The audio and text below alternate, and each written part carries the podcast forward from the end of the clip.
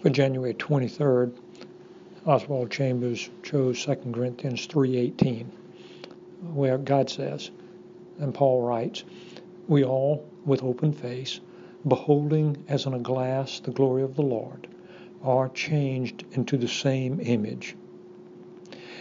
Mr. Chambers then writes, you, you always know when a man has been beholding the glory of the Lord. You feel in your inner spirit that he is the mirror of the Lord's own character. The rush of other things always tend to obscure this concentration on God. We have to maintain ourselves in a place of beholding. Mr. Chambers goes on, he says, never be hurried out of the relationship of abiding in Him.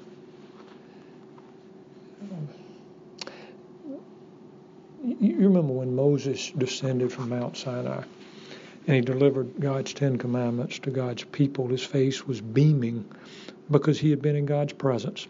Moses' face was so bright that even his brother Aaron was afraid to come near. Therefore, Moses wore a veil when speaking to the people to moderate the brightness. And when he went before the Lord, he would remove the veil.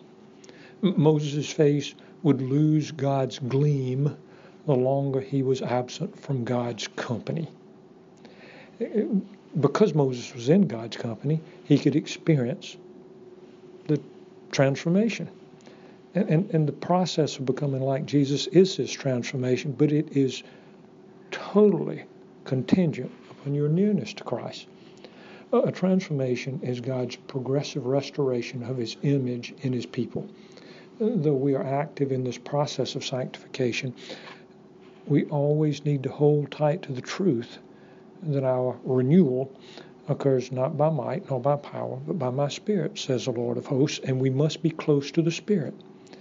God's successive increase of his likeness in you is from glory to glory, and that glory is proportioned to your nearness to him.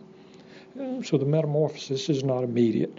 As you behold the fullness of our Lord, as you appropriate His holiness to your life, as you apply His delights to your heart, and as you obediently ascend in His steps, you are being and you will be transformed. Beware.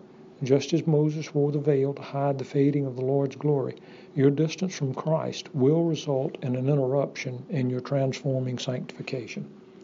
Your face must be unveiled toward Christ, or the abbreviation in your transformed spirit and life into His image will be halted.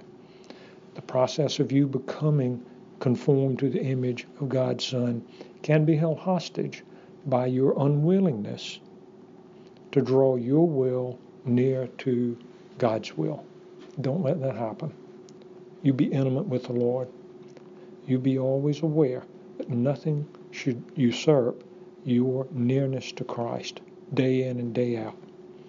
Jesus is not an addendum or a theory. He's your Lord.